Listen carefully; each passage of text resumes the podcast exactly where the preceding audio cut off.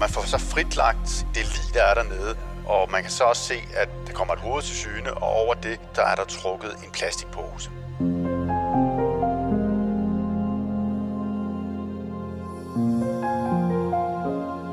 En desperat kvinde melder sin mand savnet, da han ikke er at finde nogen steder. Han har ikke været på arbejde. Sommerhuset står tomt. I familiens lejlighed ligger hans gebis og tegnebog tilbage, urørte. Politiet henlægger hurtigt sagen som en forsvindingssag. De antager, at manden har haft lyst til at få sig et nyt liv. Men det skal vise sig, at de har taget grueligt fejl. Dette er starten på den sag, du i dag skal høre om, her i vores særudgave af Danske Drabsager. Du hører om en vaks ung anklagerfuldmægtig, som hurtigt så, at noget var helt galt, og om hvordan politiet kom på sporet af en sag, der ellers i flere år havde været den perfekte forbrydelse. Til at fortælle om sagen i dagens afsnit har jeg talt med historiker og museumsleder på Politimuseet, Frederik Strand. Mit navn er Stine Bolter. Velkommen til podcasten Danske Drabsager, særafsnit om historiske sager. Han er sidst set i sit sommerhus, hvor han gravede et kabel ned. Nu er han væk. På gaden nær lejligheden i Viborg står mandens røde bil aflåst, som den plejer, og i lejligheden finder hustruen mandens gebis, pas og kørekort. Flere år senere banker politibetjentene på i den savnede sommerhus og bliver budt indenfor af den nye ejer. De leder efter den forsvundne mand, forklarer de over kaffen. Mon ejeren har set noget mystisk. Ejeren må skuffe betjentene. Han har kun undret sig over to fliser på terrassen. Som vipper. De ser på fliserne. Og kort tid efter begynder de at grave. Grave graven fri. I dagens afsnit skal vi mange år tilbage i tiden til en sag, som blev en øjenåbner for politiet. For når en person bliver meldt savnet, så er det vigtigt, at politiet tager det alvorligt og gør noget – gerne med det samme. Når en person bliver meldt savnet, kan der være flere årsager til det. Måske har personen besluttet sig for at starte sit liv på en frisk. Måske har personen begået selvmord. Måske er der sket en ulykke. Men det kan også være, fordi at der er sket et drab. På Politimuseet i København har de gemt en lang række af de billeder, efterforskerne havde i sagen. Leder af Politimuseet og politihistoriker Frederik Strand har set nærmere på materialet, og han tager os nu helt tilbage til 1964, hvor en mand pludselig ikke var at finde nogen steder. I Viborg i oktober 1964, der er der en øh, middelalderen mand, øh, der hedder Karl Skomager, som øh, han bor inde i centrum af Viborg, og han er i gang med at bygge et øh, sommerhus lidt uden for Viborg. Han tager på dagen af sted ud til sommerhuset, fordi han er ved at gøre arbejdet færdigt på sommerhuset på det her tidspunkt her. Men han giver også sin kone besked om, at han er taget ud til sommerhuset, og derfor så undrer hun sig ikke over, at han ikke vender tilbage ud på eftermiddagen, også øh, ud på aftenen. Men øh, da der så er gået en dag, hun vågner om morgenen, så begynder hun at blive bekymret. Hun begynder at undre sig, hvor er han henne? Fordi han er ikke kommet øh, tilbage. Det er ikke som udgangspunkt så usædvanligt. Der er nogle perioder, hvor han lige er ude i sommerhuset, men hun begynder at blive lidt bekymret, og det skyldes også, at der er nogle ting, der undrer hende. For eksempel så øh, er han øh, taget afsted til sommerhuset uden at tage sin punkt med, og han er, er også taget afsted uden at tage sit gebis med. Alt det ligger derhjemme, og det begynder sådan at undre hende lidt. Hvor er han henne? Hvad laver han? Og derfor så tager hun ud og, øh, og ser ude ved, ved sommerhuset, øh, om han er der, og det er han så ikke. Hun finder yderligere også ud af, at bilen, som han er kørt øh, afsted i, den står inde på en parkeringsplads inde i, øh, i Viborg. Han har taget nøglerne med, og, og nøglerne kan hun ikke umiddelbart finde. Så der er en række ting, som, som, øh, som virker underlige øh, i hans forsvinden. Hun tager også efterfølgende ud til øh, sin mand, Karl øh, arbejdsplads, og der, der spørger hun hans chef, Axel Pilgaard, og også værkføreren Henning Nielsen, om de har set Karl Skomager. Og øh, det fortæller de så, at øh, det har de, men dagen før, og de har ikke øh, efterfølgende set ham. Hun tager så afsted med øh, Henning Nielsen, som er kollega til øh, Karl Skomager, de tager rundt, og de kigger, øh, de ser, om Karl Skomager kan være nogle steder rundt omkring i, øh, i Viborg, og også i området omkring øh, sommerhuset, men de kan ikke finde Karl Skomager. Han er simpelthen øh, forsvundet. Han er væk. Der var altså tale om en forsvindingssag, og politiet gik i gang med at finde ud af, hvor Karl Skomager var blevet af. Frederik Strand fortæller. Sagen bliver så senere overdraget til politiet. Der er jo tale om en øh, forsvindingssag her, og øh, politiet de laver også nogle forskellige øh, forhøringer rundt omkring i miljøet omkring Karl Skummer. De øh, hører omkring hans øh, mentale tilstand. Var der noget, der havde præget ham? Øh, havde han en, en, en, nogle psykiske problemer, nogle økonomiske problemer og lignende? Det er der ikke noget, der tyder på. De spørger også ind til på hans arbejdsplads, om de måske kunne have en formodning om, hvor han er henne. Men her kan man heller ikke give noget svar på, hvor Karl Skummer øh, eventuelt kunne, kunne være, og der er ingen, der fortæller om noget særlig mærkværdigt ved Karl Skummer. Han har ikke været i en særlig nedtrykt øh, tilstand. Hans chef, Axel Pilgaard, forklarer dog, at han ligesom har været lidt fraværende i en periode. Og det tilskriver han, at Karl Skummer han har gået ud ved sit sommerhus og arbejdet meget på det. Øh, og det har gjort, at han har været fraværende på, øh, på sit arbejde. Men, men ellers er der ikke noget særligt, som, som politiet øh, bider mærke i. Og man bider jo også mærke i fra politiets side, at han ikke har, der, er ikke, der er ikke noget, som tyder på nogen som helst form for forbrydelse. Han har ingen fjender. Der er ikke noget, han ser ud til at øh, flygte fra. Han er bare simpelthen forsvundet. Og her der skal man jo ligesom være opmærksom på, at, at der forsvinder jo x antal personer i Danmark på årlig basis. Og der er nogle af de personer, som, øh, som aldrig bliver fundet igen. Man taler om, der er en 3-5 stykker om året, som simpelthen bare forsvinder og som aldrig bliver, bliver fundet. Og hvis der ikke er noget, der tyder på en forbrydelse, så henlægger politiet sagen efterfølgende, hvis der ikke er tale om børn. Hvis der er tale om voksne personer, der forsvinder, så bliver sagen efter, at personen er blevet efterlyst, øh, den bliver så henlagt. Sagen om Karl Skomars forsvinden bliver også henlagt. Der er intet, der tyder på, at der er sket en forbrydelse, og derfor sker der ikke mere i politiets efterforskning. Hele 12 år går der, før sagen igen bliver taget frem. Karl Skomars kone vil gerne have afsluttet sagen, og derfor beder hun om at få lavet en dødsformodningsdom over Karl Skomar, så hun kan komme til at eje deres fælles ting, og hun kan komme videre med sit liv. Det vil hun gerne have lavet, og hun hyrer i den forbindelse en advokat, en advokatfirma, og øh, advokaten, som er en ung advokatfuldmægtig, han hedder Morten Wagner. Og øh, Morten Wagner, han går i gang med at øh, se på sagen omkring Karl Skomager, fordi det er ret indgribende at lave en dødsformodningsdom. For det betyder, at skulle Karl Skomager ikke være død og vende tilbage, så er det jo sådan, at han ikke længere har ejerskab over de genstande, som er overgået til hans kone. Og det, det er et problem. Så derfor skal man være absolut sikker på, at Karl Skomager så også er død, og han ikke er lever derude et eller andet sted, og altså dermed bliver sat i en vanskelig situation, hvis han skulle vende tilbage. De dødsformodningsdomme, der bliver lavet, de er øh, meget grundige, de er meget præcise. Øh, og jeg kan faktisk ikke komme på nogen dødsformodningsdom, hvor en person efterfølgende er vendt tilbage og har gjort krav på for eksempel øh, ejendom, som er blevet overdraget til anden i forbindelse med en dødsformodningsdom. Så det er meget grundigt arbejde, der bliver lavet i den forbindelse. Det er altså det, som Morten Wagner går i gang med, at, at lave det grundige arbejde for at fastslået, hvad er der egentlig sket i forbindelse med Karl Skomars forsvinden. Og her der stusser han. Han gennemgår nemlig sagen, og øh, der ser han, at der er noget, som han synes i hvert fald ikke hænger sammen. For det første så er det sådan, at han stusser over, at øh, Karl Skummer har forladt sin kone på den måde, som han har gjort det. En mand, som forlader øh, sin familie, øh, sit hjem, han ville øh, givetvis ikke forlade det, øh, og så undlade at tage sin punkt og sit gebis med.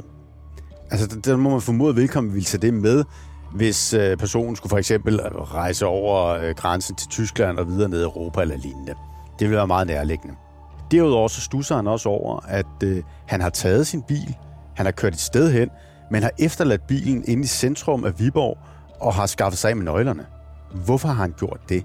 Det virker også underligt. Hvorfor ikke tage bilen og køre afsted i den, køre ned over grænsen og forsvinde i Europa eller lignende?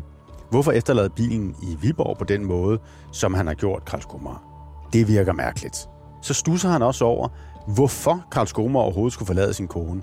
Det er så, når hun fortæller, at de har sådan set et udmærket forhold sammen, og hun nævner også, at Karl Skomer har ikke haft nogen psykiske problemer forud for sin forsvinden. Han har heller ikke nogen økonomiske problemer. De har tværtimod en udmærket øh, økonomi. Så hvorfor overhovedet forsvinde på den måde, som han har gjort? Der er noget, som, som virker ulden, som virker mærkeligt i forbindelse med hans forsvinden. Det er i hvert fald øh, Morten Wagners konklusion på det, der er sket. Og han får samlet de her forskellige brækker sammen, og alle de her brækker her, dem forelægger han efterfølgende det lokale politi i Viborg. Og hans konklusion, da han fremlægger sagen for politiet i Viborg, det er, Karl Skummer er ikke forsvundet på almindelig vis. Han er forsvundet ved en forbrydelse. Og Morten Wagner formoder, at Karl Skummer er blevet slået ihjel. Det er derfor, han er forsvundet. Han er ikke forsvundet ved egen fri vilje. Nogen har skaffet ham af vejen. Politiet i Viborg de stiller sig i første omgang tøvende i forhold til øh, øh Morten Wagners øh, fremlæggelse af sagen. Altså, de er ikke sikre på, at det forholder sig, som han beskriver det. Og oprindeligt har man jo øh, konkluderet, at der ikke har været tale om en forbrydelse. Så, så man er tøvende, men Morten Wagner han er utrolig ihærdig i forhold til det her. Han render ham på dørene, han er ikke sinds at give op, og til sidst så siger de, ja okay, så lad os prøve at se på sagen, for i hvert fald en gang for alle at få afsluttet den. Og så han ligesom kan, kan få lavet den her dødsformodningsdom med, øh, med god samvittighed. Politiet beslutter sig for at se nærmere på, hvad der er sket med ham. Efterforskere tager ud til sommerhuset, hvor han sidst er set. Huset er i mellemtiden blevet solgt, og de afhører den nye ejer, om han har oplevet noget usædvanligt i huset. Og man udspørger øh, ejeren, og ejeren kan ikke sige noget som helst, der er mærkværdigt. Han vedkommende er glad for sit sommerhus, og har ikke oplevet noget, der skulle være sådan specielt underligt ved, ved huset, og slet ikke noget, der tyder på, at Karl Skummer er forsvundet på mærkelig vis derude, eller der er foregået en forbrydelse.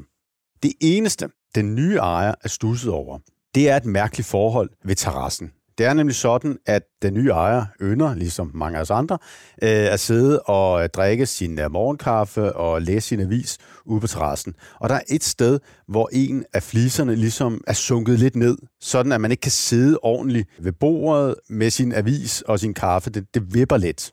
Og det har han stusset over, hvad det kan være, der ligesom gør, at der er de her fliser, som er skæve.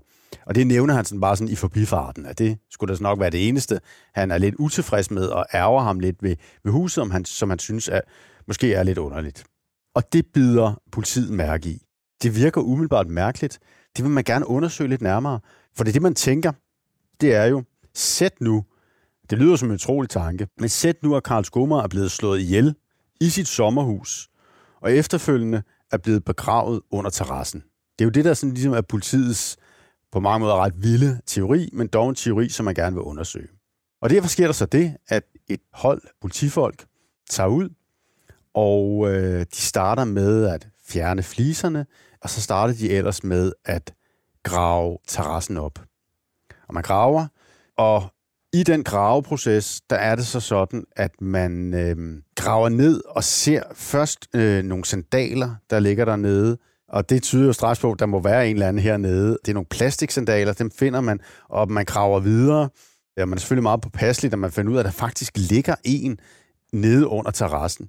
Og man får så fritlagt den person, det lig, der er dernede, og man kan så også se, at der kommer et hoved til syne, og over det hoved, der er der trukket en plastikpose. Og nu begynder man at blive ret sikker på, at man nærmer sig en første afklaring af, hvad der er sket med Karl Skomager. Han ligger nemlig nede under terrassen i sit eget sommerhus. Og hele processen med at grave fri er jo ret vanskelig, fordi man er bange for at ødelægge livet i graveprocessen, men man får lavet sådan en, en øh, træboks rundt omkring ham, og den her træboks, den får man så fragtet afsted til øh, Retsmedicinsk øh, Institut i Aarhus, og der, der får man lavet en analyse af livet, og det viser sig, at det er Karl Skomager, som ligger der, og som er blevet slået ihjel. Man kan se, at han er blevet slået ihjel, da man fjerner plastikplosen fra hans hoved, så kan man se, at han har et hul i, øh, i kraniet, så man kan se, at han er blevet slået ihjel ved stum vold. Så man har altså dødsårsagen her, nemlig et slag med en stum genstand. Det er det, det, der har slået uh, Karl Skomager ihjel. Man kan altså konkludere nu, at, at Karl Skomager, han er ikke forsvundet på legal vis. Uh, han har ikke selv ønsket at forsvinde. Nej, han er faktisk forsvundet igennem et drab. Der er nogen, som, som har myrdet ham. Det er jo selvfølgelig en grundlæggende konklusion på den proces, som man har været igennem her, men man mangler jo meget andet, fordi hvad er der egentlig sket med Karl Skomager? Hvorfor i verden ligger han nede under terrassen i sit eget sommerhus? Det bliver jo det helt store spørgsmål, som man nu skal i gang med at løse.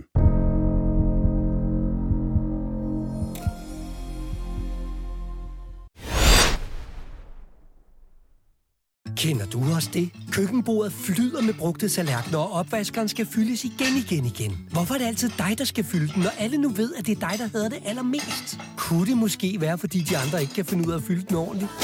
Bare rolig, det er helt normalt. Og hos Normal, der har vi alle de ting, du skal bruge for dit service og din maskinekold skinnende rene, og det til møg beskidte lave priser. Normale varer, unormale priser.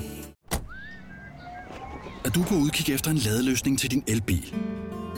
Hos OK kan du lege en ladeboks fra kun 2.995 i oprettelse, inklusiv levering, montering og support. Og med OK's app kan du altid se prisen for din ladning og lade op, når strømmen er billigst. Bestil nu på OK.dk.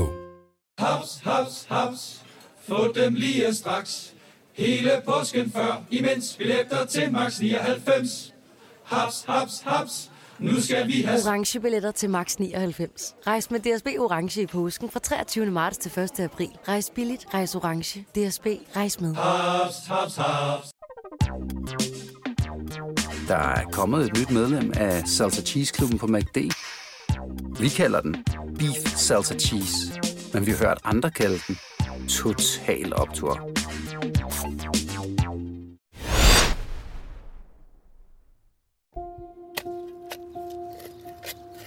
De er gravet en halv meter ned under terrassens gulv, da sandalerne dukker frem. Sokkerne er også intakte. Og de sidder på fødderne af et skelet. Forsigtigt for ikke at ødelægge spor, fortsætter de gravearbejdet. Skovlfuld for skovlfuld af jord fjernes fra graven, og langsomt kommer de jordiske rester til syne. Den døde ligger på maven med hovedet nedad. Så ser de hullet i skelettets baghoved. Nu var der altså tale om en drabsag, og politiet fik travlt med at efterforske sagen. Først skulle de være 100% sikre på, at det var Karl Skomar, de havde fundet. Hans gebis havde han som sagt aldrig taget med sig, da han forsvandt, og på Retsmedicinsk Institut fik man gebisset ud og kunne se, at det matchede i munden på livet. Desuden fik en ven til Karl Skomar den frygtelige opgave at forsøge at identificere det skeletterede lig. Efterforskerne gik nu i gang med at finde frem til gerningsmanden. Hurtigt stod det klart, at hustruen i hvert fald intet havde at gøre med drabet. Men hvem havde så? Et af de helt store problemer for politiet var, dels at der var gået så mange år, og dels at der ingen motiver eller fjender var, som man kunne se nærmere på. Det fortæller Frederik Strand om her. Hvem har ønsket Karl Skummer af vejen? Det er der, man skal gribe helt tilbage igen og se, hvordan forholdene var i 1964. Så det er jo der, man ligesom griber tilbage. Og her der må man så sige, at det, der kan være problematisk i forhold til den her type af drabsager, det er jo, at man taler jo om, at drabsager helst i hvert fald skal have en eller anden form for gennembrud i de første dage. Det er sådan relativt øh, vigtigt. Men her, der skal man jo faktisk gå 12 år tilbage for at få løst sagen. Man har godt nok livet, men man har jo ikke rigtig andet. Så, så, så der er virkelig meget, man, der er mange sten, der skal vendes her, for man kan finde en eller anden løsning på den gåde, som Karl Skummers nedgravede lig udgør. Og for at få løst sagen, så får man så tilkaldt øh, rejseholdet. Rejseholdet dukker op, og rejseholdet starter med at assistere det lokale politi. Man begynder igen at afhøre folk i lokalmiljøet. Og man begynder også at blive noget mere ihærdig. Man holder fast i nogle af de forklaringer, som man måske ligesom ret hurtigt tog for gode varer tidligere, da Karl Skummer var forsvundet. Den begynder man nu analysere og forholde sig lidt mere kritisk til. Det man ser på, det er for eksempel, kunne der alligevel være noget i Karl Skummers liv, som betingede, at han fik nogle fjender? Og her der dykker man ned i forskellige forhold. For det første så ser man på, øh, hvad interesseret en Karl Skummer. Man får at vide, at Karl Skummer interesserede sig for fiskeri. Han interesserede sig også for fotografering. Men han interesserede sig også utrolig meget for kvinder. Altså, det lader til at være et særligt træk ved Karl Skummer. Han var meget interesseret i kvinder, og der går forskellige rygter rundt omkring i Viborg om, at der måske har været nogle affærer, og der har øh, været nogle ja, forskellige forhold øh, rundt omkring. Og det fortælles også, at Karl Skomer havde en tendens til at udtale sig sådan ret grænseoverskridende i forhold til for eksempel nogle af sine kollegers koner og lignende. Så, så der, der er nogle ting, som ligesom begynder at pible frem i forhold til øh, Karl Skummer. Der opstår i øvrigt også en, øh, forskellige rygter om, at Karl Skummer han kombinerede sin interesse for kvinder med sin interesse for fotografering. Og det bliver talt om et eller andet mystisk album, som måske har været i Karl Skummers besiddelse af nogle fotografier af nogle kvinder i Viborg. Så alt i alt, så der begynder der faktisk at dukke nogle ting op. Det man så også begynder at interessere sig for, det er, udover at Karl Skummer har haft de her interesser her, så begynder man også at se nærmere på hans arbejdsplads. Det er nemlig sådan, at en stor del af Karl Skummers omgangskreds har selvfølgelig været på arbejdspladsen, så derfor så begynder man at forhøre sig meget mere indgående på, på arbejdspladsen. Og nogle af de sidste, der i øvrigt også ser Karl Skummer, inden han forsvinder, det er jo nogle af hans kolleger på arbejdspladsen. Det er blandt andet hans øh, chef, Axel Pilgaard, og det er hans kollega øh, Henning Nielsen. De to øh, var jo også nogen, som, som øh, Karl Skomars kone kontaktede, og Henning Nielsen hjalp jo efterfølgende konen med at søge rundt omkring. Og dem tager man nu fat i igen, de to, og øh, spørger ind til, hvordan forholdet egentlig var til Karl Skomar. Og de fortæller så, øh, ligesom de tidligere faktisk, at øh, de havde et udmærket forhold til, til Karl Skomar sådan set. Der var lige det der med, at han gik og arbejdede på sit sommerhus, og, og det måske var med til, at, at, at gjorde, at han var lidt fraværende på arbejdet. Så nævner de øvrigt også øh, det forhold, at Karl Skomar var gans, en ganske vældig på arbejdspladsen, men der var stadig det, at han godt kunne lide at gå og kommentere kollegernes koner og den slags ting, og han havde sådan et ret sjovfuldt sprog. Det nævner de to også. Men ellers kan de ikke sige noget, som er sådan særligt øh, specielt. Så her lader sig til at være et, en blind vej. Netop som alt så sort ud, og politiet stod på forholdsvis bare bund, fik de et anonymt tip. Den anonyme kilde fortæller, at man skal se på øh, en person, som har arbejdet på den arbejdsplads, hvor øh, Karl Skomager var, og han hedder Hans Skov. Det vælger politiet så øh, selvfølgelig at gøre, og man forhører sig lidt også på arbejdspladsen i forhold til øh, Hans Skov. Og der fortæller øh, Axel Pilgaard, at han har ikke så meget at sige omkring Hans Skov, og han har heller ikke noget at sige omkring Hans Skovs forhold til øh, Karl Skomager, det er ikke noget, som han sådan tydeligt husker. Man skal også tænke på her, at der er gået ganske mange år, så hvor meget står egentlig klart for Axel Pilgaard i den her forbindelse her. Så der er også en anden ting, som man lige skal være opmærksom på. Da politiet interviewer eller forhører sig hos Axel Pilgaard og Henning Nielsen, der er det sådan, at det firma, Karl Skummer har arbejdet i, og som Axel Pilgaard har ejet, det er øh, på det her tidspunkt lukket. Det findes ikke længere. Firmaet er øh, gået ned, der har været en, en stor brand i firmaet, og derfor så er det blevet lukket. Og firmaet havde jo tidligere Kvikflæk, og det havde en, øhm, en sådan ret ekspansiv periode på det tidspunkt, hvor øhm, Karl Skummer arbejdede i firmaet. Det var en masse produktion af reparationer på øh, forskellige sko, som, som det her firma øh, lavede, Kvikflæk. Men da vi kommer op i slutningen af 60'erne, så er der en, øh, en, en stor brand, og efter det så, så lukker firmaet ned. Så firmaet eksisterer ikke engang længere på det her tidspunkt her.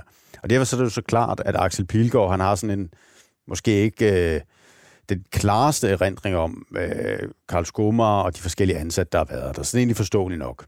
Men alligevel så er det sådan, at rejseholdet, de synes, der er et eller andet. Altså efterforskerne der har en eller anden form for mærkelig fornemmelse af, at Axel Pilgaard og Henning Nielsen virker som om, at de har et eller andet sammen nævner rejseholdsfolkene efterfølgende. Der er et eller andet mærkeligt imellem de to øh, personer, som om de skjuler noget. Og det man selvfølgelig til at begynde med er særlig interesseret i, det er simpelthen at få fat på hans skov og få hørt hans forklaring på, hvad der er op og ned i den her sag her, og hvorfor nogen ligesom har peget ham ud, som en politiet særligt skal, skal interessere sig for. Og derfor så er det sådan, at man får hentet hans skov. På det her tidspunkt der arbejder han jo ikke længere på Kvikflæk, for det er jo lukket, men han arbejder på, på Grundfos, og man henter ham ind, og man henter ham ind til, øh, til afhøring. Nu vil man gerne have ham til at tale og forklare, hvordan forholdet var til øh, Karl Skomager. der bliver øh, gennemført en, en lang, lang afhøring, hvor man igen og igen spørger ind til forholdet, øh, og igen og igen forklarer han, at der ikke var noget særligt der. Men så til sidst, efter flere timers afhøring, så bryder han skov sammen og ønsker at forklare, hvad der faktisk er foregået. Det er en stor mand, der frivilligt følger med betjenten ind på politistationen for at blive afhørt. Men han ser nervøs ud. Rystet og famlende forklarer han, at han ikke har begået noget drab. Sidst på dagen bryder han sammen. Ja, han har slået manden i sommerhuset ihjel, og ja, han har begravet ham under terrassen. Men er det hele sandheden? Eller dækker han over, hvad der i virkeligheden er sket? Den mistænkte mand, Hans Skov, havde på et tidspunkt i fuldskab sagt, at han engang havde slået en mand ihjel og begravet ham ved hans eget sommerhus. Det var det, den anonyme tipper havde hørt. Og den mistænkte indrømmede, at jo, han havde været i sommerhuset, fordi Karl Skummer havde inviteret ham derud. Hvad der så mere skete, det fortæller Frederik Strand om her. Karl Skummer har gerne vil vise ham huset, han er stolt af det her hus her. Det vil være færdigt, han har selv gået og bygget det. Og i den forbindelse så er han altså kommet med derud, hans skov, og øh, de er gået sammen i sommerhuset. Og så lige pludselig, så har øh, Karl Skomager gjort tilnærmelser til ham. Og øh, de her tilnærmelser har simpelthen gjort øh, Hans Skov fuldstændig perpleks, desperat, og i denne her øh, desperation, og måske også vrede, øh, han føler der en eller anden form for overgreb fra øh, Karl Skumars side, der har han så slået Karl Skumar ihjel. Det er et hændeligt uheld, og efterfølgende har han med hjælp fra øh, Henning Nielsen begravet Karl Skumar. Så forklaringen er altså et, om man så må sige, om ikke hændeligt uheld, så dog en situation, som har været ekstrem, der har ført til, at han har slået Karl Skummer ihjel på baggrund af de her øh, homoseksuelle tilnærmelser. Det er øh, Hans Skovs forklaring på, hvad der er foregået. Og efterfølgende så opstår der, det, det, det bliver virkelig blæst op i medierne, det her. For det første så har vi et drab, som har fundet sted 12 år tidligere, og så er livet blevet fundet under en øh, terrasse. Så finder man yderligere ud af, at der har været nogle homoseksuelle Øh, relationer i det her, der har gjort, at drabet har fundet sted. Det bliver altså virkelig blæst op i pressen. Rejseholdsfolkene tager det her ad notam, men der er noget, de vidderligt stusser over i forbindelse med den her sag her. Det primære, det er, at alle i Karl Skomers omgangskreds i Viborg, de har forklaret, at han kun var interesseret i kvinder. Han var meget interesseret i kvinder, men der er ingen, der har forklaret, at han har været interesseret i mænd. Der er kun to, som bakker Skovs teori op om, hvad der er foregået. Og det er hans kolleger i Kviksvæk, nemlig Axel Pilgaard og Henning Nielsen. De to, de bakker det op. Og de nævner, at mens de var ansat på øh, Kviksvæk, der oplevede de også, at Karl Skomer ligesom gik og gjorde tilnærmelser til andre af de mandlige ansatte. Men ingen andre kan de finde bekræftet, at det gør sig gældende. Og derfor så øh, begynder man at få en fornemmelse af, at, at denne her forklaring, den er ligesom øh, lavet til, til lejligheden. Man gentager afhøringerne af skov i forhold til, hvad der er foregået, og man, man presser nu også yderligere på i forhold til øh, Henning Nielsen og Axel Pilgaard. Og det, der så komplicerer sagen yderligere øvrigt, det er, at Henning Nielsen, som har været kollega med Karl Skomager, han lige pludselig forsvinder over hals og hoved. Han rejser til Spanien, eller han tager til Spanien, og det er det svært at få udleveret folk fra på det her tidspunkt her. Øh, det er Franco-regimet, der er der. Så folk dernede kan godt opholde sig i ganske lang tid, inden man kan få dem udleveret. Og der opholder Henning Nielsen sig altså nede, øh, da den her efterforskning den pågår. Og derfor så begynder man også særligt at se på, øh, på Axel Pilgaard. Axel Pilgaard, han finder man ud af, han er en, en lidt speciel skikkelse. Han har før været en stor mand i Viborg. Han øh, regnes for sådan lidt af et etisk fyrtårn. Han har været involveret i øh, Indre Mission og har haft sådan en, øh, ret høj placering der. Han har også haft det her ret succesfulde firma, Fikflæk, og blandt andet der, der har han øh, været ved at hente nogle ret store aftaler hjem i USA, hvor han har forsøgt at lave samme forretningsmodel derovre. Og nogle af de der store kontrakter, han har lavet, de finder faktisk sted lige inden hans øh, fabrik uheldigvis brænder ned i, øh, i slutningen af 60'erne. Så, så han, er, han, er, han er en, en, en, øh, har været en stor mand i, øh, i Viborg på det her tidspunkt her, og efterfølgende så er han så, da fabrikken øh, brænder ned, så har han øh, flyttet til Vejle, hvor han har lavet et ret succesfuldt låsefirma, som han også lever øh, rimelig godt af. Men det er altså Axel Pilgaard, som man sådan forsøger ligesom at dykke lidt ned i, hvad, hvad er der egentlig, hvad, hvad kunne han have interesse i forhold til, til øh, Karl Skomar og Karl Skomars forsvinden. Og det, man finder ud af ved at forhøre sig rundt omkring i forhold til de to, det er, at det virker som om, at øh, Karl Skomar har haft en eller anden form for klemme på Axel Bilgaard. Der er et eller andet, der begynder at dukke op der, at de to, der har været noget imellem dem, der har betydet, at Axel Pilgaard har følt sig presset af Karl Skomager. På trods af, at det var ham, der ejer virksomheden, og Karl Skomager kun har været ansat hos ham som værkfører. Men der er et eller andet, der tyder på, at, at der er noget øh, imellem de to. Og så fortsætter man selvfølgelig også afhøringen af hans skov. Og øhm, til slut der er det så sådan, at Skov under en afhøring forklarer, at det ikke gik helt til, som han havde forklaret tidligere i forhold til de her homoseksuelle tilnærmelser fra øh, Karl Skomar. Han forklarer, at han har været ude i sommerhuset hos øh, Karl Skomar, og øh, Henning Nielsen har også været med derude.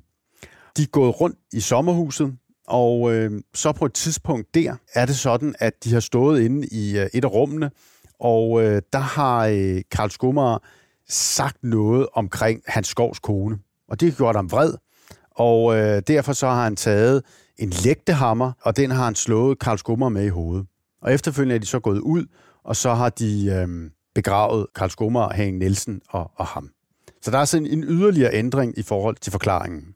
Og nu fornemmer man så, at der er en eller anden form for gennembrud her, fordi nu har han ændret forklaring en gang, men man er sikker på, at det, det er ikke den fulde forklaring. Der ligger noget andet under. Tre personer var altså pludselig i politiets søgelys, som mistænkte for at stå bag drabet. Rejseholdet fik travlt med at finde ud af, hvad der var op og ned på sagen, da en helt tredje forklaring kom fra hans skov, det fortæller Frederik Strand. Og den forklaring, den går på, at der er tale om ikke et drab begået i affekt, men et drab begået som et legemord. Skov forklarer, at de blev indkaldt til et møde hos Axel Pilgaard. Det vil altså sige, at Henning Nielsen og ham, de er kommet ind til det her møde med, med Axel Pilgaard, og på det møde, der har Axel Pilgaard sagt, at han gerne ser Karl Skomager død. Og til det, ifølge Skov, så har øh, Henning Nielsen sagt, det kan vi da godt klare. Ikke sandt, øh, Hans Skov? Og der har han så sagt, jo, det kan vi da godt se på.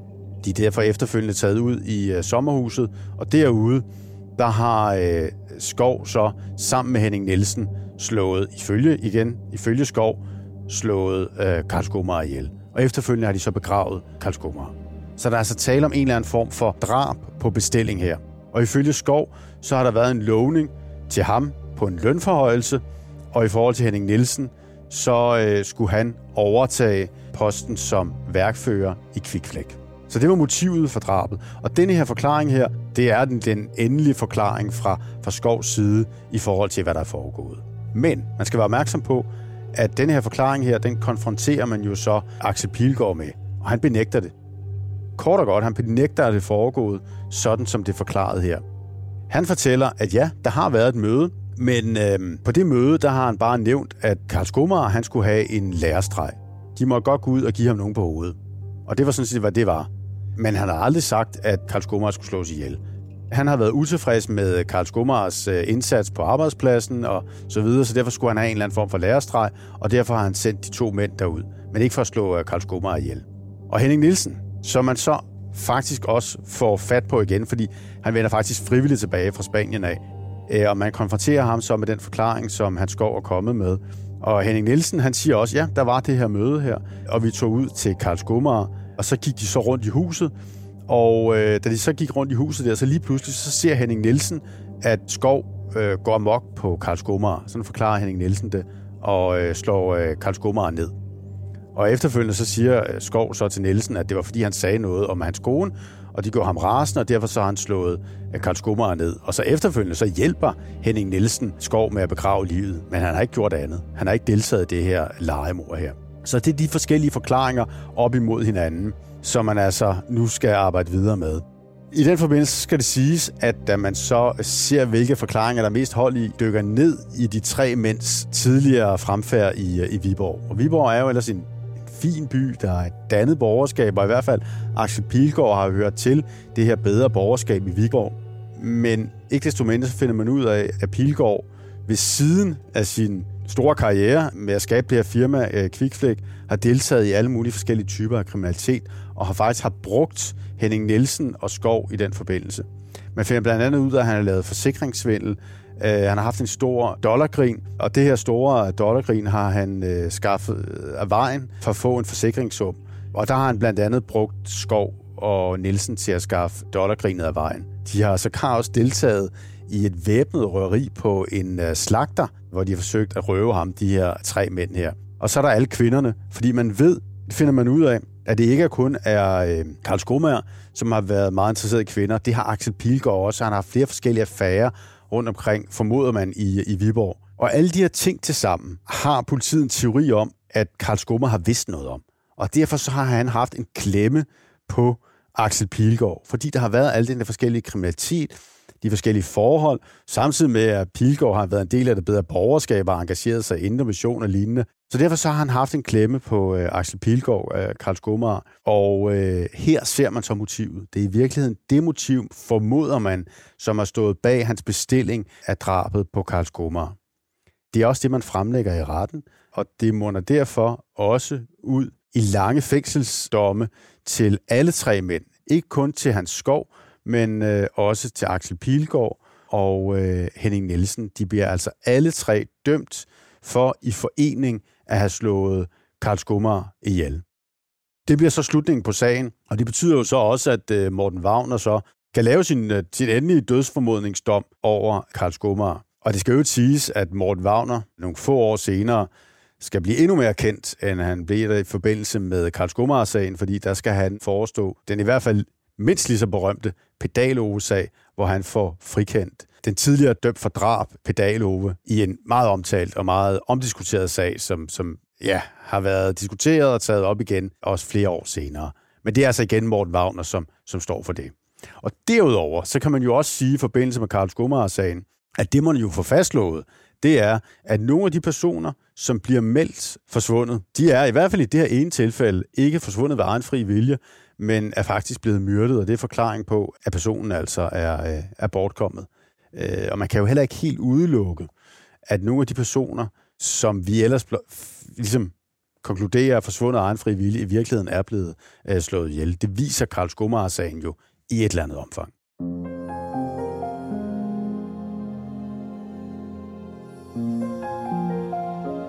Sagen her var i 12 år det perfekte mor, og det var meget tæt på, at de tre mænd var gået fri for straf. Politiet fra den gang har udtalt, at havde de blot begravet ham et andet sted, eller måske under soklen på sommerhuset, så var det slet ikke sikkert, at det var blevet opdaget. Men drabsager forældes aldrig, og efterforskningen kan blive ved i mange, mange år. I sagen her skete retfærdigheden til sidst fyldest. Kun Hans Skov tilstod drabet. De to andre nægtede sig skyldige. Retten dømte dem alle tre skyldige. Axel Pilgaard fik 10 års fængsel, mens Henning Nielsen og Hans Skov hver fik 8 år bag trammer. Tak til museumsleder på Politimuseet og historiker Frederik Strand. Speaks indtalt af Henrik Forsum. Klippet af Rasmus Svinger. Musik af potmusik.dk. Tilrettelagt og skrevet af Stine Bolter. Produceret af Bauer Media og True Crime Agency. Mit navn er Stine Bolter. Tak fordi du lyttede med.